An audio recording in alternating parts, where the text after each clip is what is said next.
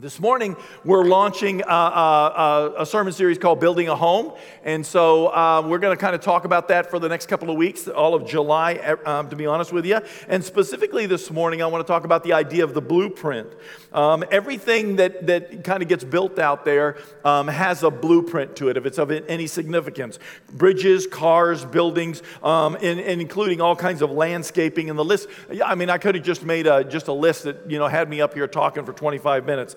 But there's a list. Everything has a blueprint. What's the blueprint of what we're about to make or build?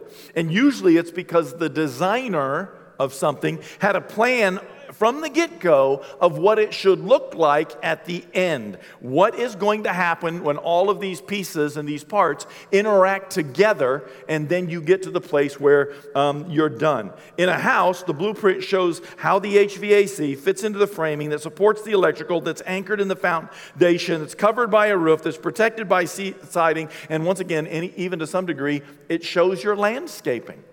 It's like, hey, and this is approximately what our landscaping will look like. That blueprint has to be drawn up and stamped by somebody that knows what they're talking about. Usually it's an architect or an engineer that's been schooled, he's been trained, he's got a degree, and he has earned the right to stamp something. He can put his stamp on it. It's been amazing to me. I used to sell contractor supplies. I was bivocational as a pastor before we launched the Vineyard, and even for a while afterwards. But I would go out on job sites, and in one day I might be over in Bowling Green at the Warren County School. I might have to go up to Jefferson County, check on a school there, and then go over to King's Daughters Hospital in Ashland. And it was just like one big, long, super day, and it was crazy. But every single project had the blueprints on a table, and you could show up, and if there was a discussion about what could and could not happen, at the end of the day, you looked at that stamp. The blueprint is stamped, therefore the engineer has made sure that this is the way it is going to do. And that supersedes just about everything going on, because he's taking the responsibility for it. And so that's what we've got.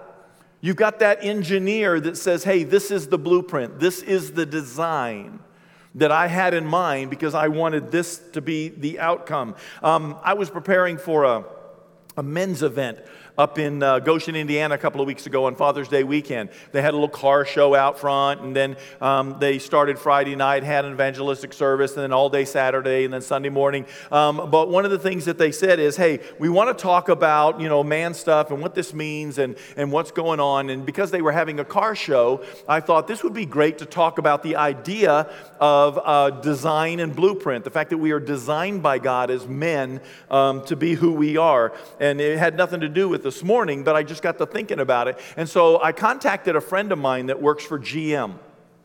And because I was going up there to a car show, I took something which could participate in the car show.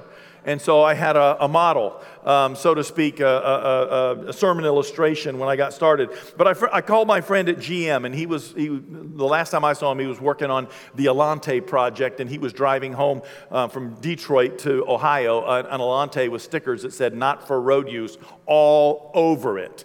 But he got to test drive it. And that was wonderful. So I called them and I said, hey, I just want to know, what can I legitimately say about the number of design sheets, okay, that it takes to build my car? Okay, my 2007 base model, 115,000 mile Corvette. How many documents does it take to go from like zero to bringing this baby off the assembly line? What can I say? And this is what he told me. He said, you can legitimately say it took more than 100,000 documents to design and assemble a base 2007 model convertible Corvette. And if you were to count the components, like the radio and the alternator and the water pump and their design documents, it would get astronomical beyond that. It just keeps going and going and going. And so why do we have it in our head that GM has got to be that specific about building this thing and what it's going to take and have a blueprint, and everybody has to go by the blueprint? And yet when it comes to marriage and family, it's just like, man, just, you know, whatever works, go ahead and do that. Because to some degree, that's how it's approached. We're going to get married. Have you thought it through? Yes. We're going to have a wedding. Have you thought beyond that? No. It's going to be a great wedding. See, and we approach life that way. Even if we're single, it's like, do you have a blueprint that you're living your life by? And I'm not saying, like, are you going to sit down and spec out a 10-year goal and this is the way it is? I'm not saying that's a bad thing. I'm not saying that's bad at all. I'm just saying, how are you living your life according to the blueprint that was drawn up for you to live by so that you can experience the life that God envisioned? You know, like that. I remember I built a deck for my wife one time, and you know, it costs a little more when you don't have a blueprint. It just does. It costs more. But I just wanted to get all artsy about it, and that's really dangerous, okay? And I remember she came out of the back door of the house one time, and she said, "Wow." And I had posts up and 4x4s, and she said, "Do you know what you're doing?" And I said, "Yeah." She said, "Well, where's your plan?" I said, "It's right in here. I know exactly what this is going to look like." She said, "Well, I don't see it." And I said, "Well, cut me some slack, go back inside, and when I'm done, bring your chair out here and have a party. It'll be great. You're going to love it." And it was one of those projects that kind of just kept changing a little bit here and there as I went. And when it was all said and done, she was absolutely in awe and just fell at my feet and said this was the most wonderful thing she had ever seen in her whole life. Well, how could she be so blessed to marry such a man? And then I woke up and said, "Hey, here's your deck. I built it for you." But it was a lot of fun. It would have been cheaper, less expensive, had I had an actual blueprint and didn't have like a pile of, "Well, I may need these boards. I might need them if I change my mind," because I had some of those. But when we approach God, we seem to think that that's how it is, that it's kind of a willy-nilly sort of a thing. And so I want to take you to the book of Genesis, chapter 1.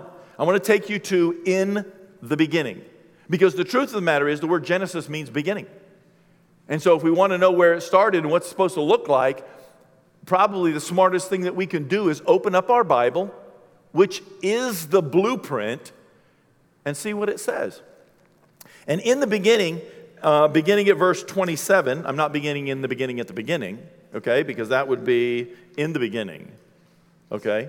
But that's not where I'm going to be. I'm going to be at "so God created" at verse 27 of Genesis chapter 1. It's going to show up there, but if you've got one of these, don't ever be afraid to bring it, okay? Don't ever be ashamed to open up an iPhone. Again, I still think Jesus would have carried an iPad. Just personal belief, but there it is, okay? And I'm going to read from here, and we're going to get into what I believe the Lord wants to say today. So God created man in his own image. That's where the blueprint began, right there. God created you, male or female, doesn't matter to me. God created you in his image. In the image of God, he created him. Male and female, he created them. See? Before you say, "Wait a minute, it says him," and now it says them. Okay? There are people that like to, you know, check that box. There it is, right there. God blessed them and said to them, "Be fruitful and increase in number, fill the earth, subdue it, rule over the fish of the sea, the birds of the air, and over every living creature that moves on the ground." And then God said, "I give you every seed-bearing plant on the face of the whole earth and every tree that has fruit with seed in it. They will be yours for food. And to all the beasts of the earth and all the birds of the air and all the creatures that move on the ground, everything that has breath of life in it, I give every green plant for food." And it was so. That is the way. God saw all that he had made, and it was very good. And there was evening, and there was morning, and there was the sixth day. And so what you just have right there is absolutely God's initial blueprint for what is going on. This is God's blueprint for marriage and the family. God created Adam out of the clay, out of the dirt. When somebody says, "Hey, where did humanity come from?" you're going to have to make a decision. I believe that I have a blueprint that I can go back to over and over and over again. And I believe that this blueprint has been stamped. And I believe it is so real that I'm willing to base my whole existence on this thing, even when I don't like what it says. Even then, I'm willing to stop and say, I bend my life to the Word. I don't bend the Word to my life. Because if I do that, things end up a mess. God created Adam out of the clay and the dirt, and he saw that Adam needed a helper, so he created Eve out of Adam. That was the blueprint. Okay, so now we have an Adam and an Eve. Adam was the first leader God created, and then he created a second leader to walk alongside Adam. Her name was Eve. She was not created to walk behind him. She was not created to walk in front of him. She was created to walk alongside of him. God looked down and said, that Adam's got a lot of work to do, and he needs a helper. He doesn't need an employee. He doesn't need somebody to boss around. The Scripture does not support that. The Scripture supports that Adam needed somebody to walk alongside of him and assist him in what God had given him to do. The work of his hand. She was not initially to be subservient or subjugated to him, but rather walk with him as he led in what God called them to do. And so that was the plan. The blueprint looked something like this. God created Adam, then Eve, and they had specific roles to play. The Scripture then will go on into chapter 2, and it will say this, and I'll just share this with you. It says, then the Lord took the man, put him in the Garden of Eden. Okay? He put him in the Garden of Eden. There was a garden. All right? We can talk about that theologically, because this is very important. He put them in a garden that already existed. He put them in a garden, it says. It says, then the Lord God took the man, put him in the Garden of Eden to work it and take care of it. So now we know what Adam's job was. He was a gardener. He was a farmer, okay? To work it and take care of it. And the Lord God commanded the man, you are free to eat from any tree in the garden, but you must not eat from the tree of the knowledge of good and evil. For when you eat of it, you will surely die. And then the Lord said, it is not good for the man to be alone, so I'm going to make him a helper suitable for him. And just for the record, that word helper or helpmate is the exact same word used, and I believe it's a Psalm 139. Don't hold me to that particular thing. But when we do our marriage pre-marriage counseling, that's the same word that's used in the Hebrew language for the Holy Spirit as he comes alongside of you or invests himself in you. It's the same word. It's not subservient. It's coming alongside of. It's walking and working with. It's not either or. It's both and. So he says, you are free to eat from the tree. And then the Lord God said, it's not good for the man to be alone. I will make a helper suitable for him. Now the Lord had formed out of the ground all the beasts of the field and all the birds of the air. You want to know where they came from? The Lord said he formed them out of the ground as well. It says he brought them to the man to see what he would name them. And whatever the man called them, each living creature, that was its name. So the man gave names to all the livestock, the birds of the air, and the beasts of the field. But for Adam, no suitable helper was found. And that's the picture that we've got today of the world as it began and what God's initial blueprint was. And so we see that God created Adam and he gave him a job. Man, life is always better when you know what your role is, when you know what your job is. It's always easier when you know what the expectations are. And as things begin to muddle a little bit, it gets a little more difficult. I understand that. I've been the employee before rather than the boss, and so I see that as well. But this is what was going on back then. And so Adam has been given a job to work the garden. Trim it, take care of it, do all the things. And then the Lord God said, it's not good for him to be down there alone. All the animals have a helper, and he needs a helper. So let's create him a helper. But I love that he was also given the permission and the responsibility to come up with names for all of the animals. Seriously, just do yourself a favor and open up a children's book and just blot out the names and just decide, what would you name something that looked like that? Where do you come up with words like hippopotamus? You're standing in the garden. There's never been a hippopotamus. You don't have a clue what a hippopotamus looks like. You don't understand that it ends up being one of the most vicious, most dangerous, if not the most dangerous animal on the African continent. It really is. It kills more people per year than anything else, I'm told. Just in looking it up, it's like, whoa. And when you drive by, you think, oh, I want to pet the hippopotamus. And it's like, no, they can run at over 25 miles an hour, and they will run you down and kill you dead. I've seen the hippopotamus swim into and grab what appeared to be about a 12-foot alligator crocodile, whichever one's there, that had just latched onto a gazelle, and it freed the gazelle because it killed the crocodile. And it's like, whoa. It's not the fluffy little cartoon that you see or Fiona up at Cincinnati. These things are dangerous. And Adam's like, yeah, whoa, hippopotamus. Hippopotamus on that one right there. That will keep it humble. See, because then it's got to go around. Instead of saying I'm like a lion, it's like I'm hippopotamus. What's that? It's dangerous. I promise you, I'm dangerous. It's like, whoa. What about giraffe? Giraffe. Where does a word like that come? We have a word in our house. It used to be our secret word. Our kids are all grown, so I can give you the secret word. The secret word was Munderhaben. You want to know what Munderhaben means? So do my kids. So does my wife. She's like, where do you get this stuff? Is that German? It's like, nope. Just was sitting around one day and thought, Munderhaben. She says, you're weird. It's like, it's kind of a given.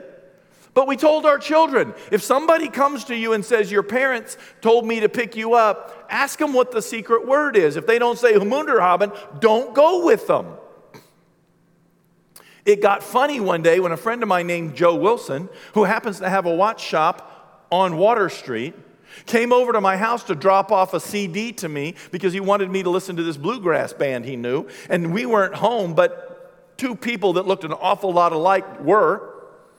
And he came up and he's knocking on the door, and they looked out the curtain and they saw his truck out there with his daughter in it, who had the window rolled down, who was listening. They slid the window open, and he knocked on the door and they said, hey, what do you want? And he said, well, I'm your daddy's friend, and I brought this CD because I told him I would drop it off at the house. And that's exactly what he sounds like. And Joe, if you're watching, I'm not trying to make fun of you. I love you. And my child said, what's the secret word? And he said, secret word. And then they like, back up or we're calling the police. His daughter's in the truck dying of laughter. But see, where do you come up with these words that's like that? Adam had to do that. Hippopotamus, giraffe, zebra. Or if you've been to the African continent, it's zebra. That's the actual pronunciation of that, okay? Monkey, okay, whatever. Gorilla, sheep, cow. We hear these words and we have pictures in our head. Adam had no pictures. There was an animal in front of him, and he said snake, python, rabbit, falcon, duck, eagle, mosquito, fly, pig, chicken, tortoise, horse, dog. Why does dog get dog? Why is that? Is it just the loyalty and the love and the compassion that Adam just said, let's just take that other word, God, and flip it around and put it at the bottom end of the spectrum, and we'll call him dog and give him a place of prestige? Because he's got one in my heart. I'm the Lord, but my dog too. And you might as well just like snooze me for 30 days because my Facebook's going to be awful. If you haven't done it yet, you go ahead and do that. That being said, you got to come up with these ideas on what you're going to name these things. And Eve was told by God, be his helper. The Lord God said, it's not good for the man to be alone. I will make a helper suitable for him. To them both, God said this. God blessed them and said, be fruitful, increase in number, fill the earth, and subdue it. Take it over. Rule over the fish in the sea, the birds in the sky, and over every living creature that moves on the ground. That was their job, to subdue creatures. I'm always amazed at what it means to train a dog. I'm always amazed at what it means to train a horse. When I lived in western Oklahoma and pastored out there, just because I needed to do something that wasn't church, I would break and train horses. Take them back to their owner. They would be green, broken, ready to go. I have a falconry license. I snatch a red-tailed hawk off the telephone pole. 7 weeks later, you let it go, and it comes back to your glove and lands there, and it's absolutely amazing, and it catches. I'm amazed that we can do this very thing. We can literally take the time, and we can subdue and take charge of all the creatures on the earth. It is entirely possible to do that, and it's absolutely amazing. But this is the blueprint for families in the very, very beginning. It looks just like this. God has work to do, evil a system. God's blueprint for families included things to do, but it also included things not to do. The crazy part is it included one thing. Adam, name animals, tend the garden, eat the fruit, make babies, take over or take back the world for God, however you want to see that. Rule over creation justly, lovingly, obediently, faithfully, and specifically, I think. And by the way, don't eat from that tree of the knowledge of good and evil. Don't do that. He could have eaten from the tree of eternal life. He could have. God said, just don't eat to the tree that's next to it. And what is it about saying no that makes us say, you know what I want to do? Just eat from that tree. I don't want any strawberries. I don't want any blueberries. I don't want any blackberries. I don't want any cobbler. You know what I want? I want a piece of fruit off that tree over there because it must be good. What is it when we tell our children, don't do this, the first thing they do is do it? What is it about somebody putting a sign on a door or something that says wet paint that will have every single adult that walks by do this and reach out and touch it just to see if it really is? It's just in our nature. It's crazy when you specifically say, don't do that. It's the only thing we want to do. Even if it's not good for us, we want to test it, we want to push it, and we want to see it. But that's what happened to us too. So God has given you and I a blueprint. And this blueprint isn't just for Adam, Eve, their children, things like this. This blueprint that we have right here, this one, this blueprint is for double income, no family. Hadn't heard that term since I was young. I don't know how many of you grew up like me and you knew what dinks were, right? That's what we called them, double income, no family. They were just living the life, okay? And then we made winks and all kinds of things like that, all right? We just kept doing it. But the fact of the matter is, this blueprint is for single people. It is. The blueprint includes life for single people. The blueprint includes life for double income, no family. The blueprint includes a life for people going into ministry. The blueprint includes life for how to handle my finances. The blueprint includes a part for all the different areas of the home that we're going to build. Part of the blueprint has pages for the HVAC. How do we keep it cool in our family? Part of the blueprint is for the electric in our lives. How do we keep it charged up when, we want to be alone? Okay, so part of it keeps it, each page of the blueprint is for something. And so it's not just for everybody get married, everybody have kids, everybody become grandparents. That's not just that. It's life. It has a blueprint for how to be the best employee you can. It has a blueprint for what to do when you're really mad at somebody. It has a blueprint for how to share Jesus. There's a blueprint right here for you and I.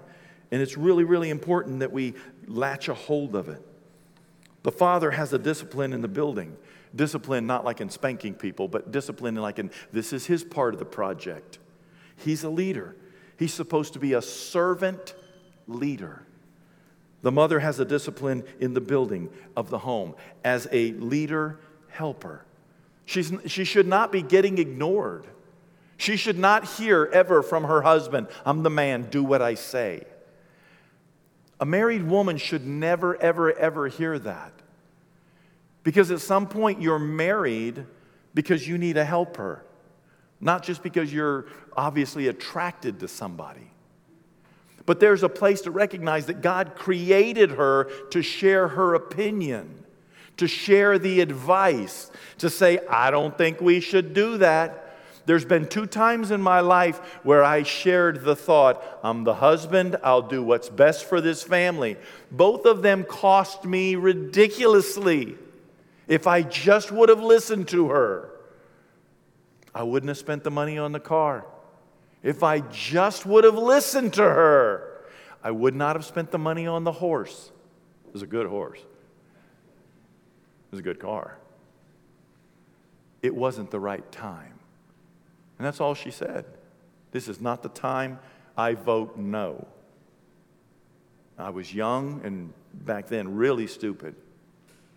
And I said, well, we're at an impasse. I'm the husband. I got to make a decision. So what I say goes. She was like, all right. She never said, I told you so. She bore the brunt of it until we moved forward.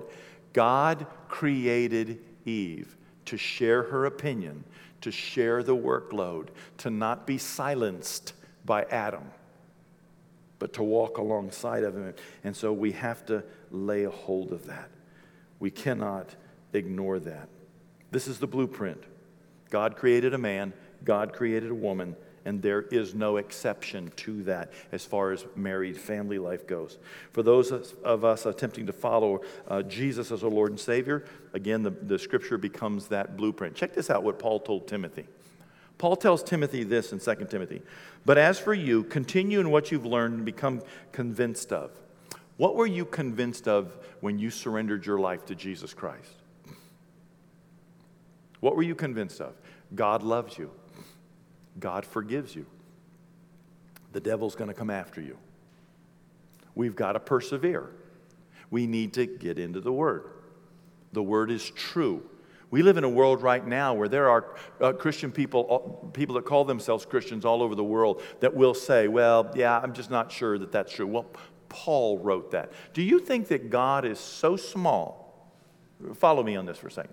Do you think that God is so small when somebody says to me, yeah, but that was written by Paul and he's a man and he could have been having a bad day. Do you think that God is so small that Paul can corrupt what he wants us to know? Do you really believe that? Or do you think God is so backed off and will not involve himself in your life that he's going to let you just absolutely destroy it? When we planted this church, I lived in abject anxiety. I won't say fear, I'll say anxiety, that I was going to screw it all up. I really did. People would say, how can I pray for you? I'd say, just pray that I don't screw this up. Because I told you a couple weeks ago, failure is my biggest fear. And finally, somebody was having coffee with me, and they said, can you stop saying that? I said, what do you mean? I want to be good. I want to be faithful. And they said, you really think that you are so big that you can screw up God's plan? Seriously. You think you can wreck the vineyard. Listen, if I can't wreck the vineyard, I certainly can't wreck God's word. I certainly can't. And so for me to say, I trust this blueprint, it's been stamped with blood. I trust it. It's absolutely amazing. But as for you, continue in what you've learned and become convinced of, because you know those from whom you learned it, and how from infancy you have known the Holy Scripture, which are able to make you wise for salvation through faith in Christ Jesus.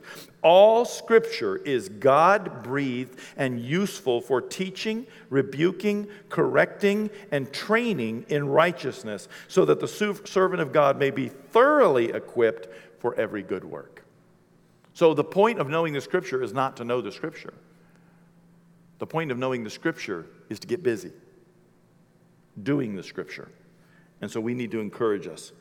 So that's why around here it's important to say, what does the Bible say about what the Bible says? Why is that important? God tells us in Ephesians 5, husbands, and he lists all the way that husbands are to lead.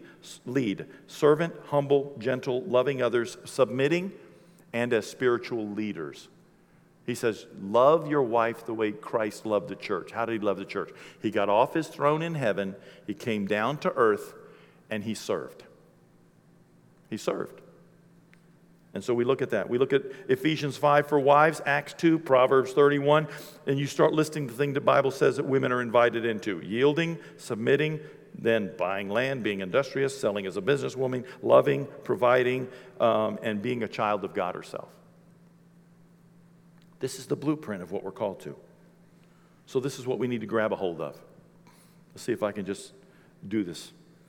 Number one, we have to have a constant blueprint. If you're building a home, if you're building a family, if you're building a job, if you're building an education, if you're building a relationship, if you are building, then you need a constant blueprint. This is the blueprint we're going to use. Here it is. We have to agree on the blueprint. If we don't agree on the blueprint, it gets messed up from there. Number two, we have to look at the blueprint and familiarize ourselves with it. We can't just say, I know how to do this. We need to turn to that page of the blueprint and look at it and say, this is the blueprint. I know where that page is. We've got to do this. And the last thing I want to leave with you real quick is that you have to trust the engineer even though you don't know him. Isn't that amazing? You don't know the guy maybe that built your house, and yet you trusted him to build your house. You didn't say, show me how to put two boards together, and maybe I'll let you do it for my house. You didn't say, you might have said, go show me another house you built. You might have called somebody. But the chances are most of the people in here that bought a home don't know the person that built it. You just trusted. And I'm saying, why can't we trust God like that? Why do we have to say that if we can't figure it out, God couldn't have done it? Isn't that crazy? Who are we to believe that about God? I trust the engineer even though I did not get to sit down and say, listen, we got to talk about some of the words in this thing because, you know, some of that, it just doesn't set well. But I trust him, and I'm going to build my life on it. I know his bond. I know his word is final. I have this Lego kit at home that I talked about. Let me begin to wrap this up right here. It's not real Legos. It's fake Legos. It's fake news. It's fake Legos. They're cheaper. Don't hate me. They're cheaper. Like by 75% cheaper. This car is absolutely amazing. It's a McLaren. It probably do about 212 miles an hour. I would love to have it. And this is as close as I'm going to get. All right? But I want to build this thing with children's toy. It's a children's toy. With 3,407 pieces. It says 12 plus. You're supposed to be 12 years old to understand this thing. But you got to have a book this thick to know how to put this toy together. You think husbands are bad about working on your washing machine? How about we just open up this box, throw the pieces around and say, it's okay, I got it, I don't need the book. I need the book. And it's like every single page has these little doodads, like put this doodad on this doodad. I was doing this, and then all of a sudden I got to a place where some of the doodads were missing. I was not a happy guy. So I robbed them from a different bag. I found the same doodad, and I put it over here, and I got to keep going. Then I got to a place where the piece that I wanted wasn't anywhere to be found. But I found one that looked exactly like it. It was twice as thick, and it still wasn't a quarter of an inch, or barely was a quarter of an inch. And I said, well, I could just use this instead. You know what happens when you do that? The project gets worse and worse, and you can't.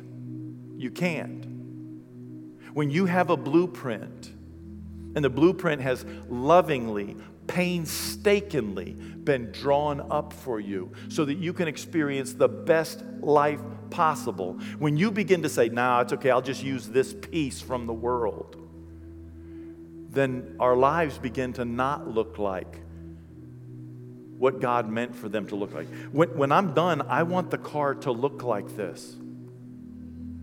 If I start doing it my way instead of the designer's way, it won't look like that. It's not going to happen. And so I had to stop my project because I was out of pieces. And thank goodness this company sent me a brand new box. All sealed pieces, all sealed box. They said, keep the other one for spare parts, have fun. And they overnighted it from China. Can I say China in here after the last year we've had? Okay, don't throw rocks at me. But there it is. This book is the same thing for my life. It tells me I need to be a part of a church. It tells me I need to surrender my life to Jesus. It tells me that when things don't make sense in hypothetical arguments, I still need to do it God's way. Because that's what's going to make my life look like what He wants it to look like. So that I'm blessed and I can enjoy it. It's in here inside of this blueprint. And so when we talk about what it means for you and I to chase after God, it starts in the blueprint. As we're building families here, it starts in the blueprint. As we're training our children in the V Kids, it starts in the blueprint. And I wonder if you look at your life right now, is this the blueprint? Is this what you think God wanted it to look like? Or is there a place to say, you know, God, I've been picking a couple of pieces from here and there, and my project's not coming out like what you designed. Maybe my marriage is struggling. Maybe my kids are wayward. Maybe we're just trying to keep people from losing their jobs, getting pregnant, ending up on drugs. Whatever it might be, there's just a place to stop and say, let's go back to the blueprint. Let's learn to say, I'm sorry. Let's learn to come alongside of people. Where do you feel like you've most gone off of God's blueprint? And I'm not interested in bringing up old sins that you've been forgiven for. Trust the forgiveness. Trust it. Trust it. That's why Jesus died on the cross for you. But move forward, getting back into the Word. We're going to continue to talk this month about building our homes, building our lives, building our whatever it might be. And it's got to be with Jesus. The Holy Spirit has to come in and direct us and at times redirect us. And we need to let Him. And so I want to encourage you.